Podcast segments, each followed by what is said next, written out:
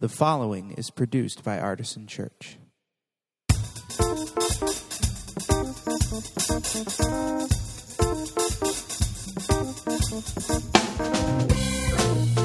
Welcome to the Artisan Church Podcast, a weekly broadcast of Artisan Church in Rochester, New York. To learn more about Artisan Church or to support the ministry, visit www.artisanchurch.com.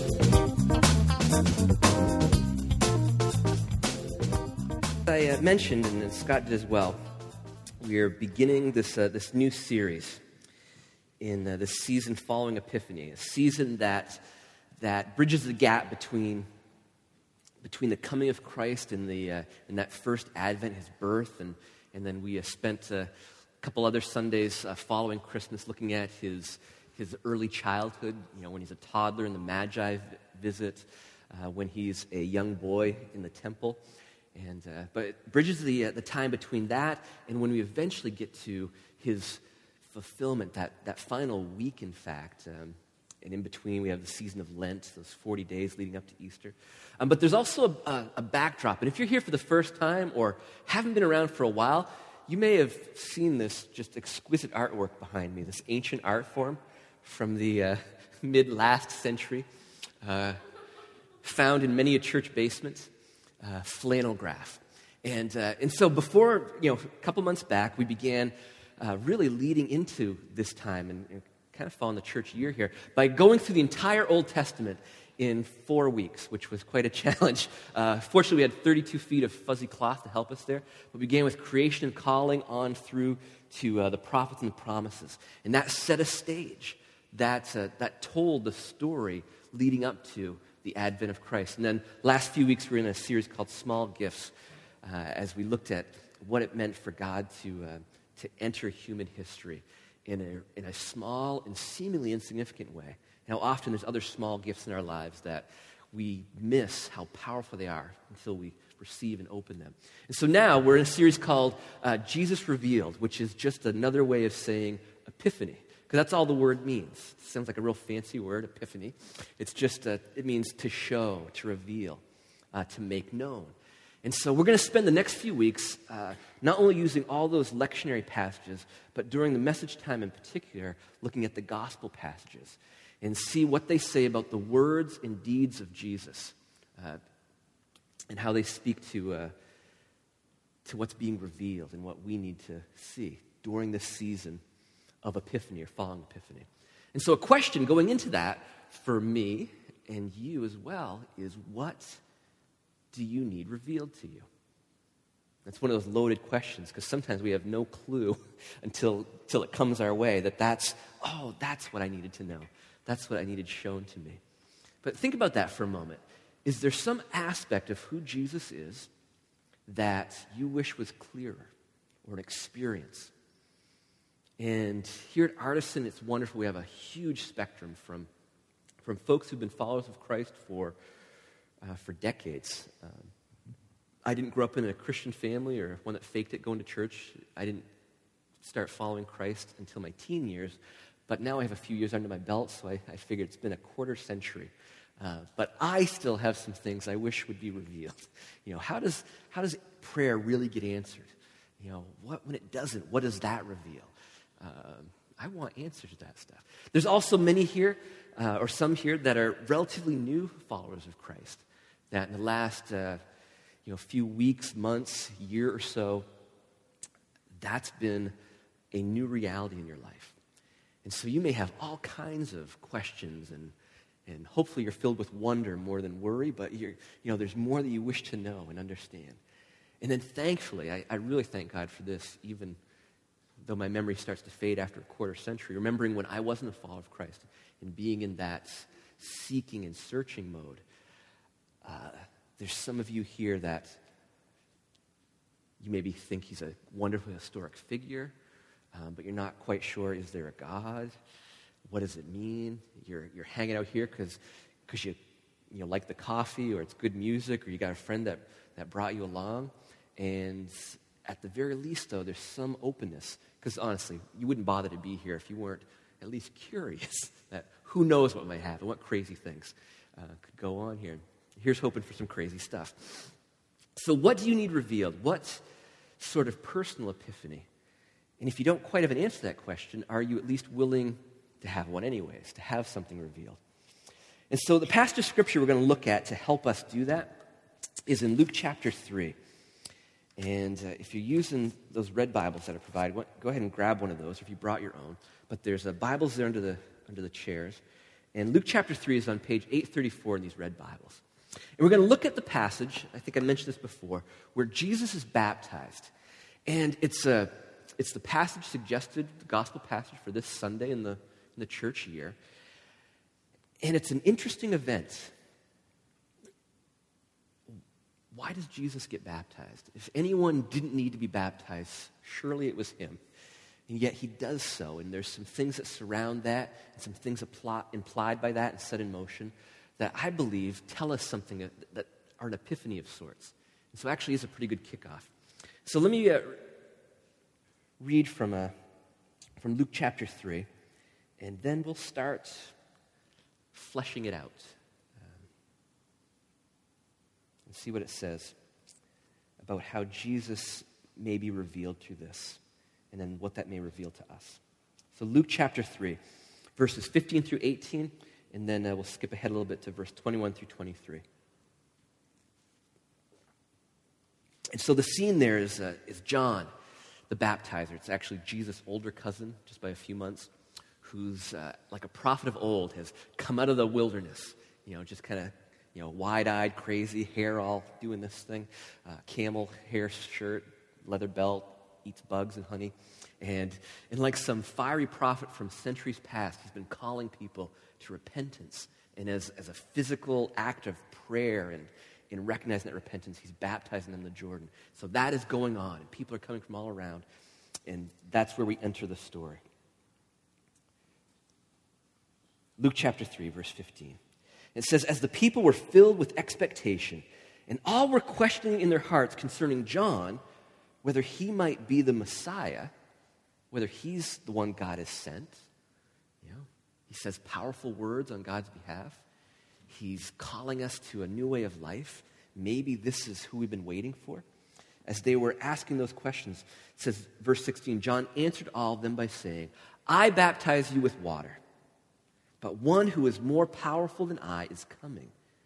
I am not worthy to untie the thong of his sandals. He will baptize you with the Holy Spirit and fire. The imagery there being not merely of water that will cleanse for a while, but of, of fire that will purify, um, consume those things that are passing away, uh, and make pure those things that, that God wants to redeem and renew. He will baptize in that fashion. And then he, he throws in some strong words here. He says, His winnowing fork, uh, which is a special kind of rake pitchfork type of thing that you'd use to toss grain in the air so that the heavier uh, grains would fall to the ground and the wind would blow the chaff away. It says his winnowing fork is in his hand, the metaphor there, to clear his threshing floor and to gather the wheat into his granary. But the chaff he will burn with unquenchable fire. Verse 18 So, with many other exhortations, John proclaimed the good news to the people. And so, you know, burning, chaff, stuff being thrown in the fire may not seem like good news at first unless you have that imagery of, of things being purified, not of things being just merely destroyed. And then jumping ahead, uh, there's a little side note there about, about John, how he'll eventually be imprisoned and even martyred, uh, in fact, beheaded as he challenges the rulers and authorities there. But jumping ahead to verse 21, it says, Now, when all the people were baptized, and then when Jesus also had been baptized and was praying, says the heaven was opened. And the Holy Spirit descended upon him in bodily form like a dove. This manifestation of God's Spirit descending and anointing Jesus in that act of baptism. And then accompanying that, it says, And a voice came from heaven saying, You are my Son, the beloved. With you I am well pleased. So, what is it about this Jesus undergoing what, what is now a sacrament along with uh, the communion table, uh, this powerful um, sacramental activity, uh, this act of worship, this uh, ritual. What was it about him going through that that shows us something of his, of his nature, who he is? Um, anyone, anyone familiar with that phrase, the person and work of Jesus? You ever heard kind of those two things put together when he's described? Why do you suppose we do that? That both those elements are that kind of that formulation. You have the person and work of Jesus. Any thoughts on why we might want to have both those being used to describe him? Go ahead and shout it out or, or mumble it under your breath, whichever you prefer. Um, but I, I just soon hear what you have to say. Why, why might we t- why might we talk about the person and work of Christ?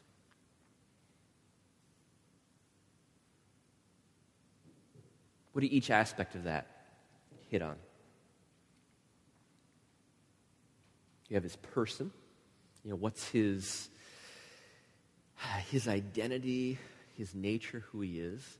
But can you really separate that from what he does, what his mission and calling is? So you also have his work. Uh, and the things he does and what he's able to accomplish. Can you really separate that from who he is? So we put those two together.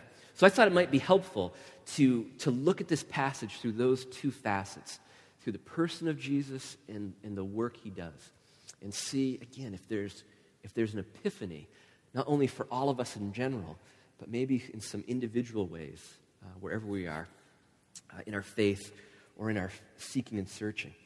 And so let's start with the, the person this identity of Jesus. So there's that picture there in the scriptures of, of the Holy Spirit uh, descending. There's this manifestation of some sort. Luke is the one that makes it the most tangible. Oh, in fact, I should mention this, this account of the baptism is one of the few accounts surrounding Jesus' life and ministry that's in all four Gospels. It doesn't mean that the other ones leave stuff out because they didn't know about it, or, but just each Gospel writer may have a different audience and purpose for putting together the, their gospel to tell the good news of Christ, but for a particular group of folks. Uh, gospel of Mark, probably one of the oldest ones, is tends to be geared towards Romans. Uh, it's very action packed, gets to the point. It's, a, it's kind of a guy's gospel. It's just all the most of the miracles, real short sentences. Uh, it just gets the punchline quick. Uh, that's a good one. Gospel of Matthew is geared towards a Jewish audience. And so it really takes care to connect Jesus with, with the Jewish heritage and, and assumes that it's the readers, or in, in fact, the first time the, those who are hearing the, this gospel read aloud, uh, would understand, would have a context of understanding all of what we've talked about, you know, these last, you know, few weeks ago in going through the whole Old Testament scriptures. Uh, uh, John is written to, I don't know, it, it, anticipates hippies or something. It's just, it's, it's people who listen to Phish, you know, wear a lot of tie dye. Uh, a lot of folks who come to Artisan. Uh, the Gospel of John, where it's all light and the Word, and it's just all kinds of crazy stuff like that. Whereas Luke is written primarily, uh, Luke is the only Gentile gospel writer, if you, if you recall that. He's, uh, he's non Jewish, uh, it seems. He's a, he's a doctor by trade, uh, apparently very learned. Uh, he even knows to say learned instead of learned. Uh, he's very learned. He describes, he says in the beginning of the Gospel of Luke, and also part two of that is actually the book of Acts. Kind of confusing that the Gospel of John gets shoved in there. That's more just for layout purposes, apparently. But really, Luke and Acts are, are two volumes of the same work. But he says he wants to gather eyewitness accounts and know the details. And so, so he's, um, he's writing to primarily a Gentile audience that also has Jewish folks in the mix. Um, and his account here of the baptism of Jesus is the briefest. He sort of gets through it the quickest. Um, but even still, he says some things. And so that picture, kind of come back to that, of the Holy Spirit, is a picture of God's anointing. And it begins to reveal that Jesus is, in fact, God's anointed Messiah. In fact, that phrase is, is sort of redundant because Messiah simply means anointed one. It's uh, the Jewish or Hebrew form of the word. Uh, Christ is not Jesus' last name. Uh, H is not his middle initial. Um, but Christ is not his last name. That's the Greek, somewhat Latin form of the same word that means anointed. And it's just that idea of, uh, of being specially called out. And the imagery in the Old Testament, we occasionally use it. Uh, we're going to do a prayer series here in a few weeks. And I think there'll be some times where we'll do some, some prayers of healing. And maybe you've seen that where people use anointing oil. It's not because the oil's magic, uh, though we'll, we'll sell little bottles of it for 100 bucks a pop here. Um, no, we won't, we won't do that. but uh, it's that it's symbolic of the Holy Spirit. And so what's great in here is they just skip the oil and go right straight to the Spirit. And that action of the Spirit descending on Jesus is a way of, of confirming and affirming this idea that he's God's anointed Messiah.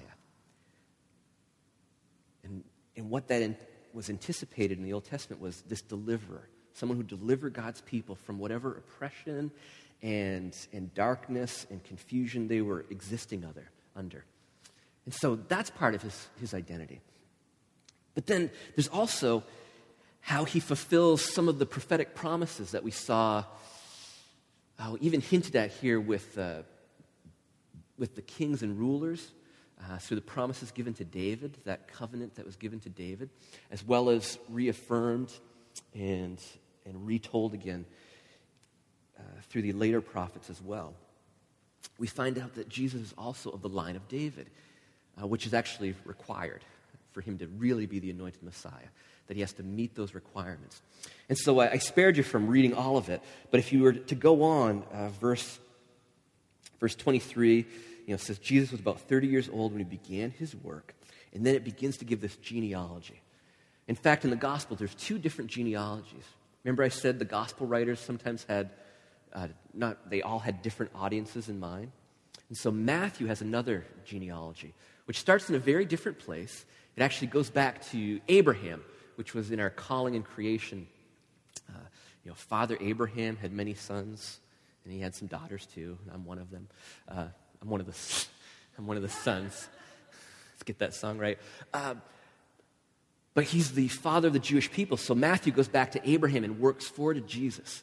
Where Luke instead starts with Jesus and works back to that original man, which to a Greco Roman, kind of Hellenistic philosophical worldview, the idea of the, the, idea of the ideal man, which then we may say uh, also failed, it has now been been made new and done the right way in Christ. He works backwards. Um, but Matthew traces Jesus' lineage very clearly through Joseph, who is a descendant of David. But is there any issues with that, of tracing his, his lineage through Joseph? If he's going to fulfill this idea of uh, this, this promise that for centuries had been foretold, would, that the Messiah would come through the line of David. See any problems with tracing it through Joseph? Anyone? Yeah, he's not really his bio dad, right? He's, uh, he's, he's the adoptive father. Now, legally, by way of the Jewish law, that actually would meet the minimum requirements. That's sort of a loophole that Jesus is kind of from the line of David because Joseph adopted him. And it, it would meet the requirements, but let's be honest, it's kind of unsatisfying, isn't it? We, uh, oh, come on, it's got to be better than that. So Luke does something really interesting, but he's, he's a bit subtle and sneaky about it because even though uh, the Jewish culture was very patriarchal, Greco Roman world was not a whole lot um, more open to, uh, to paying attention to, to women and their roles. So even though Luke will mention some later, it's not really, you're not going to win anybody over by starting with that. So instead, he starts with, uh, with mentioning Joseph, but then he says, he was the son, as was thought, of Joseph. You know, letting it be known that he's not the biological son. And then he says, son of Heli, or at least our English translation says, son of Heli. That son part is actually not in there, it just says of. It keeps saying of, of, of. Uh, the only problem is if you go to the Matthew genealogy, uh, apparently, uh, you know, it's that book that was banned in elementary school. Joseph has two dads because there's a completely different guy mentioned in Matthew. I snuck that one in there. Uh, Well, what's going on here is scholars believe, I, I think it has a lot of merit, is that that Heli is not Joseph's father, but it's his father in law. So it's in fact Mary's dad. And so it's a sneaky way of, of, of putting Mary's lineage in there. Well, not that sneaky. I mean, you can figure it out. It's, it's not that obscure. But he traces it back. And so I'll you know, just pull a few snippets out there.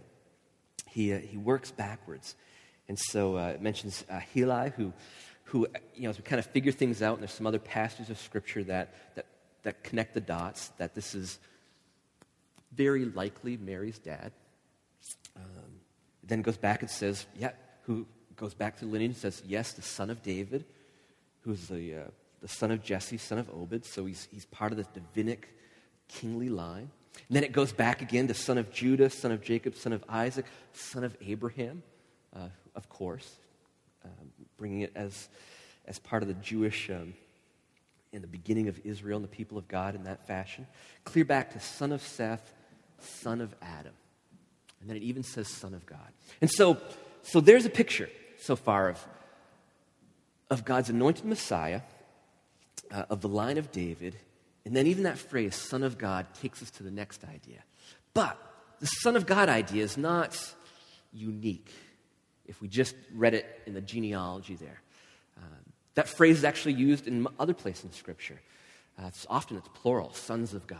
You know, in the Old Testament, referring often to, uh, to angels and, you know, and their power and, and inscrutable nature and, you know, an overwhelming majesty. And, and so to look upon them is to, is to see these mighty creatures, you know, these sons of God. Sometimes used to uh, apply to, to mighty men and warriors and, you know, and those things. And even in the sense that we often say, you know, someone's a, a, a son of God, a daughter of God, a child of God, a little more generically and, and very sort of group hug kind of connotation to it there. But the part that really nails the idea of him being the Son of God is that voice from heaven. So not only does the Spirit descend, but the whole Trinity is at work. That one God, but Father, Son, and Spirit. And this voice from heaven declares, not this is one of the sons. Oh, look, another great son of mine. It says, no, my son, the beloved, in whom I'm well pleased. And so, anointed Messiah of the line of David, the Son of God. And there's kind of a cool thing going on there that if we don't know some of the historical surroundings, uh, we might miss. But that idea of God's voice speaking that is actually pretty important. Uh, at this point in Jewish history, the idea that, uh, or how God would communicate what he's doing, what he's calling his people to do, um, the time of the prophets was considered over and done with that God no longer spoke through his prophets. Uh, he no longer, in the way he used to at least, there was folks who had the title of prophet and did some of the, the job description, but they were more middle management. They weren't really prophets, capital P, like, like the olden days, which was part of what was so fascinating about John the Baptist when it says a prophet as of old. The reason they're tagging that phrase in there, because this is, this is like the olden days. We heard about these guys, just crazy, wild eyed, doing stuff and riling people up. Um, it hasn't been 400 years since we've had a real prophet. Um, but what the Jewish uh, scholars and the rabbis and chief priests, Sadducees, you know, all those folks, they figured if God's going to say anything, it will be an audible voice. And so that was considered authoritative, authoritative, a voice from heaven. And so you have that, this voice declaring, This is my son. But there's also another cool piece in that uh, the requirements of the law, the law in the sense if you were going to bring an accusation or you were going to uh, prove a case in a, in a court of law before a judge, that you needed two witnesses. And so you have these two. You have this voice from heaven, and you have that prophetic witness of John, which hasn't been around for centuries. So you have both those coming together and saying, This is um, the anointed Messiah, the line of David, son of God. Um, and actually, that's the first time of, of three different incident, incidents where, where God the Father speaks. Um, the other time is that, that weird account of the transfiguration which is usually how this, this season after Epiphany ends. We're going to bring in another set of scriptures uh, that week. And then the final time is in the Gospel of John when Jesus is hanging on the cross and God speaks, God the Father speaks. And so that's his person. But as we said, you can't really separate out his person from his work.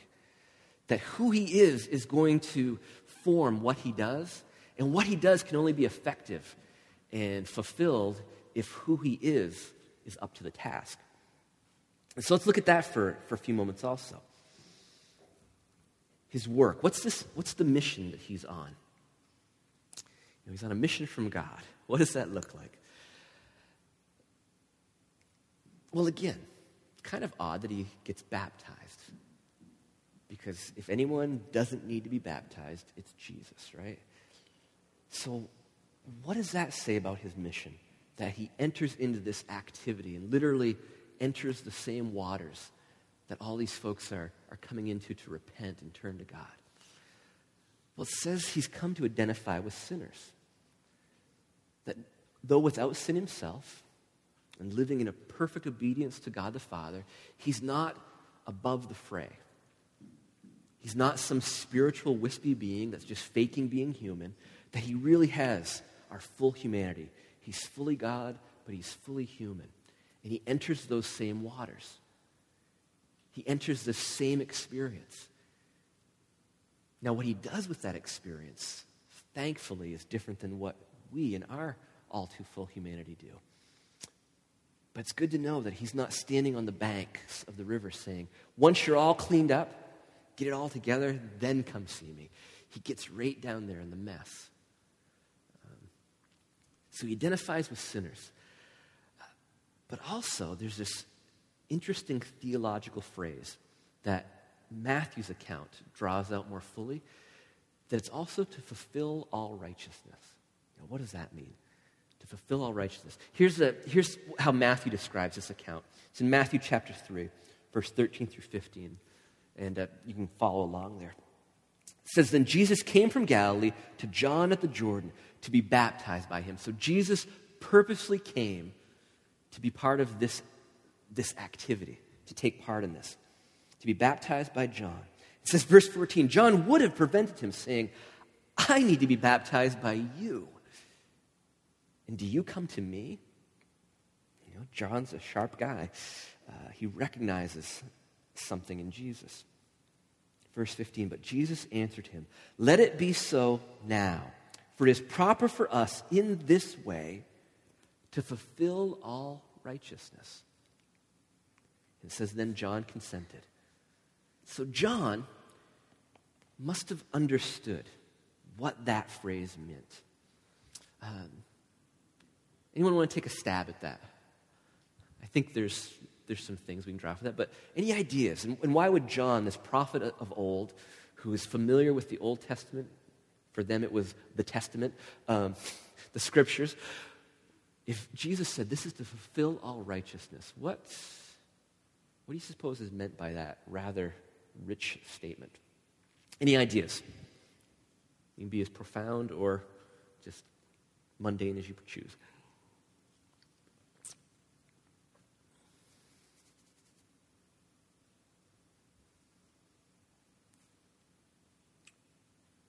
You may want to expand the idea beyond just his baptism, but if this is the inauguration, the beginning of his earthly ministry, what he's going to do over the next three years or so as he heads towards the cross, um, what is he going to be fulfilling in his life and his work? What's that up here? So there's prophecy involved in, in in things like being of the line of David, being born in Bethlehem, you know, but, but then living in, in Nazareth and all these, all these weird things. But even uh, the prophecy with John, preparing the way in the wilderness, and, in that connection that now he's intersected with, with John, that's a prophecy as well. But you have some more involved with that?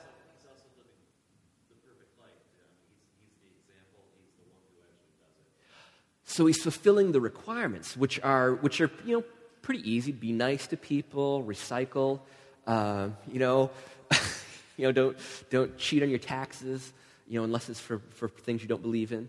Um, you know, stuff like that, right?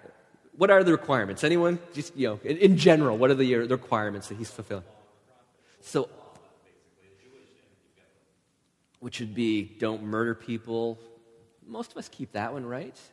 But start getting to the ones like don't lie. And as soon as you say, that one I've kept, gotcha, because you, you're lying. Um, you know, don't covet, don't steal, uh, don't covet or steal your neighbor's wife or or there's other phrases thrown in the King James that make me giggle. Um, don't, uh, yeah, and we fail to do that. That's why it says in Romans, all, all have sinned and fall short of the glory of God. And so he is this perfect fulfillment of that. He's, he does what, as Luke has traced the genealogy, he does what Adam failed to do. He reverses that and fulfills that. And there's, there's some other things. Uh, any other quick thoughts on that from Kent? Well, sure. I, I think that may be taking a literal interpretation of Genesis that the text doesn't require. Not, not to mention, it doesn't say apples. I hear, and then I want to hear from Jamal as well. Go ahead, Anita.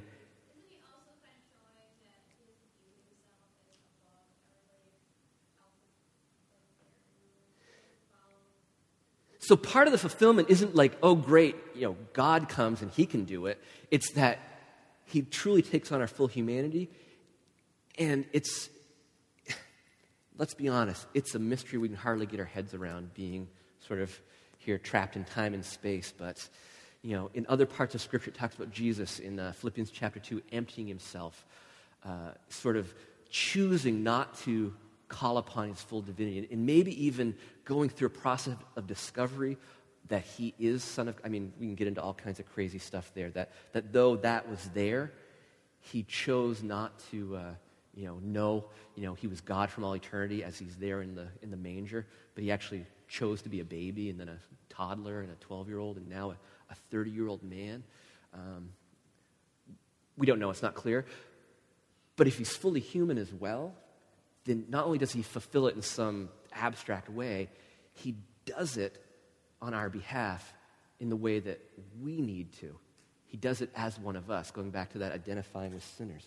So to fulfill all righteousness, and there's, there's so much more in that. Uh, and then here's in the picture of baptism itself, uh, which I think the, uh, the image, that kind of beautiful piece of artwork that uh, was rotating earlier on, shows John you know, pouring water over Jesus' head, which, which when that piece of artwork was created, that was a more common form of baptism by, by pouring or sprinkling. But really, the word baptismo or whatever means just plunging, immersing, you know, pushing under the water. And so, as people being baptized, it's not, you know, just a few sprinkles or some pours here and there. They're being, you know, plunged under, held a little bit, and then brought back up. And the picture there is this foreshadowing that indicates something else about his work that is inaugurated here, set in motion, but then we won't see its fullness until, until the cross and the empty tomb. But his primary work isn't just to identify with us. You know, he's not the great commiserator, though that's great to know.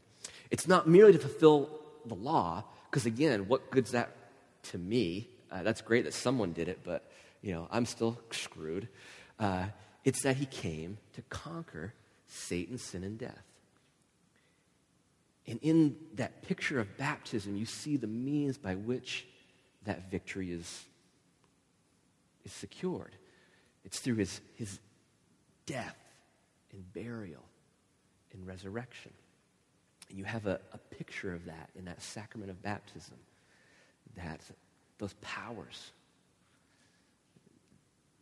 that we are both born into and we gladly participate in. You know, we are sinful by nature, which seems kind of like, you know, that doesn't seem quite fair uh, until we so readily choose to, uh, you know, be our own rebellious self anyways. Then we realize, okay, so maybe I am on the hook for this too.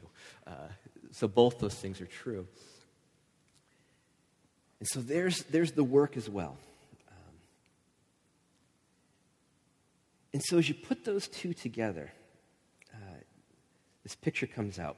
In, uh, and I love how Romans chapter 8, in some ways, puts all these pieces together his person and his work, uh, but these words from, from the book of Romans, chapter 8, verses 1 through 8. Because here's what is accomplished in the life, death, and resurrection of Jesus, which is foreshadowed in that act of baptism and is, is reappropriated, recapitulated when, when those who seek to follow after Jesus obey him in that, um, in that outward act of, a, of an inward reality as well. But Romans 8, 1 through 8 says, There is therefore now no condemnation. Those are some good words right there. There is no condemnation for those who are in Christ Jesus. And he comes to identify with sinners which then allows us to identify with them. For those who are in Christ Jesus, for the law of the Spirit of life in Christ Jesus has set you free from the law of sin and death. For God has done what the law, weakened by the flesh, could not do by sending his own Son in the likeness of sinful flesh and to deal with sin. Hear that. Not to say, hey, it's going to be okay, but to actually deal with sin. He condemned sin in the flesh so that the just requirement for the wages of sin are death. That sucks. Because that's kind of a one time payment that, you know, then you're done unless someone can pay it in such a way that there's a, a better story on the other side. So that the just requirement of the law might be fulfilled, not just by Jesus, but in us, who walk not according to the flesh, but according to the Spirit. And so, this picture of Jesus' baptism you know, this is sort of a back to the basics kind of message to, tonight. Uh, didn't have to be real clever, uh, whether I sometimes are or not is debatable, or am or not. It's just the basic story of the person and work of Christ. But again, we're not just telling the story so we have more good information. We're genuinely seeking an epiphany. And so when you're struck by that, whether hearing it for the you know, thousandth time, or maybe, if I got out of the way enough, hearing it clearly for the first time, what does that begin to reveal? Not only about Jesus, but about how you might respond. Those familiar with the story of, of why John was baptizing, setting kind of setting the stage for Jesus uh, to now enter the picture. Uh, how was John's baptism described? It was a baptism of, starts with R, ends with entrance, um, has a little ep in the middle there. Um, it was a baptism of repentance. And so, a very appropriate response when we're confronted with the reality of, of Jesus is to do as others were doing, to repent, which is one of those, you know, what does that even mean? Here's what it means I'm going to turn away from what I was doing apart from God and sort of set my sights on what God might call me to do. And it's a great first step. It is not the sum total of what happens or needs to happen, but it's one of those things without that, you're never going to get to the, the part that matters, anyways. Um, because it's a repentance that is meant to lead towards what is Jesus' full purpose our redemption. Our redemption. And so let me end with, with this passage from Romans 6, verses 3 through 5. And these are words of encouragement for those who have already been following Christ, whether for a short time, for a small season, or for decades. Uh, these are it's words of, of a reminder that here's the promise that you have. It's also held out as words of hope for those who aren't yet not merely baptized in the activity of being dunked in some water, as wonderful as that ritual might be, but that baptism with the Spirit, that cleansing fire, that reality of God taking up residence in our life. Here's the hope that's held out for those who maybe are seeking, searching, and haven't yet experienced that. Romans 6, 3 through 5 says, Do you not know that all who have been baptized into Christ Jesus were baptized into his death? Therefore, we have been buried with him by baptism into death, so that just as Christ was raised from the dead by the glory of the Father, so we too might walk in newness of life. For if we have been united with him in a death like his, we will certainly be united with him in a resurrection like his.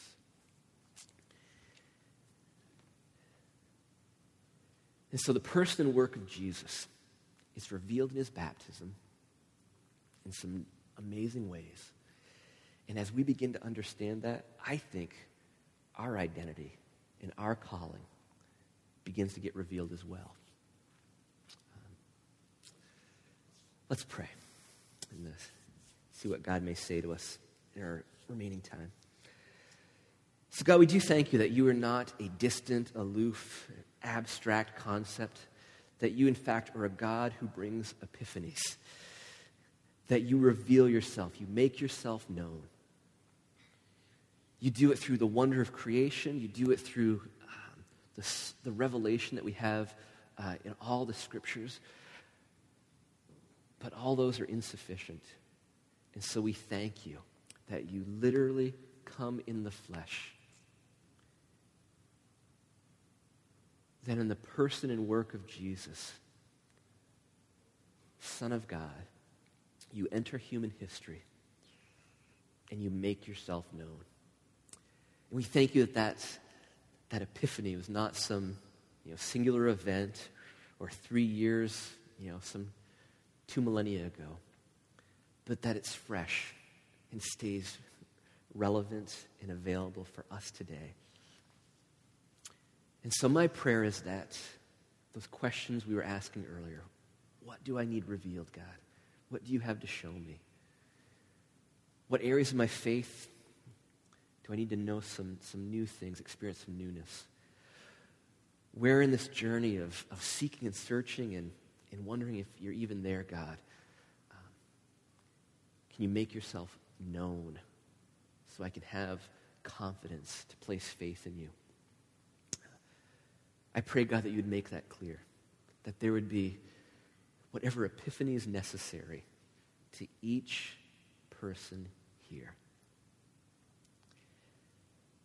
And that there'd be a response of repentance and an embrace of your redemption, whether it's in a renewing or for the first time. And that we would not merely uh, go through the motions of things like baptism, but we would experience that cleansing, healing, forgiving reality of the gift of your Spirit and that fire shut up in our bones that causes us to just live out a life for you. Reveal that, we pray. In Christ's name, amen. Amen. Well, it's appropriate. We do this every week, but as, as a bookend to this, this initial uh, sacrament that Jesus set in motion, every week we also have the Lord's table. And if baptism is a, an enactment of sorts of his death, burial, and resurrection, the Lord's table shows literally the elements of that, which is what we often call them. That it's through his broken body and shed blood, which for us, you know, we tear a piece of bread and dip it in the wine or the juice as a way of remembering that that was what accomplished that victory, that defeat of Satan, sin, and death. Uh, and that's a gift to us. So if you're seeking to follow after Jesus, however poorly you think you do that, this table is for you. If you're still standing on the banks of the, of the Jordan, so to speak, you know, you may have kind of put a toe in there just by being here, but eh, you're not quite ready to take the plunge. It is appropriate and mature, and actually, maybe even more spiritually meaningful to wait on that than to just go through some motions or fake it. But in between those two responses, what a great first step of faith uh, if you feel God drawing you to himself in Christ. Uh, that would be a wonderful way of, of beginning that journey as well. And so the table is open. As, uh, as the musicians start to head up, uh, you guys can feel free to take communion as well. Uh, I will pray for that. And if there's any that want to talk with someone, pray. You know, there's the pastors here. Uh, if you prefer to talk to a woman, we have, uh, I don't know if any of our leadership team members are here tonight, but uh, here, I'll volunteer some folks. Anna, standing back there in the corner, she'll pray with you. Adele, I know Adele and Tracy are out there. So if you're a woman and you don't feel like talking to one of us guys at first, uh, they can talk and pray with you as well. Let me pray for communion and, uh, and open the remaining time of our worship. So, God, we do thank you that, uh, that you make available us room at the table and you uh, break bread with us, Christ, and share your fellowship. And in the sacrament of the bread and in the cup, uh, we have communion with you. And so, nourish us through that, we pray. Draw us to yourself. Reveal yourself to us. We pray in Christ's name. Amen. The table is open. Continue to worship as God leads you.